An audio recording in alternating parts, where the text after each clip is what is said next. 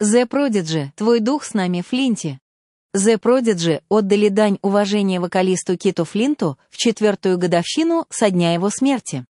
Напомню, Флинт скончался 4 марта 2019 года, он покончил с собой в возрасте 49 лет.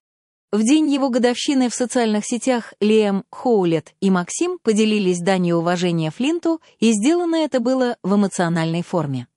«Прошло четыре года, но мы по-прежнему скучаем по тебе очень сильно, брат», — написали они. «Да, телом ты не с нами, но духом ты рядом». Это происходит благодаря нашей музыке и тому, что мы всегда стараемся представить, что ты с нами на сцене. И ты всегда будешь там, черт возьми. Твой вклад, он огромен. Твой дух живет и дышит в наших ритмах, в звуках баса, в самом сердце нашей группы. И этот дух, он неувидаемый и неоспоримый. Ты продолжаешь жить, жить вечно в Флинте. Прошлым летом The Prodigy отыграли свои первые живые концерты после смерти Флинта. На каждом выступлении они отдавали дань уважения покойному вокалисту. «Вы знаете, он рядом, и он как будто издевается над нами, прямо сейчас», сказал Максим толпе ближе к концовке песни «Firestarter», когда они выступали хедлайнерами на сцене лондонской Брикстон Академии. «Он все еще здесь.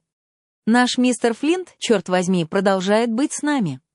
Позже в этом году The Prodigy отыграют три больших концерта в Ирландии, а также выступят на таких значимых фестивалях, как Mad Cool, Exit и Park Life.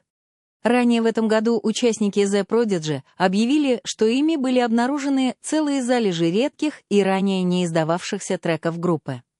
В сентябре 2020 года оставшиеся участники The Prodigy заявили, что они вернулись в студию и приступили к работе над новой музыкой, но пока ничего о результатах этих сессий не сообщалось.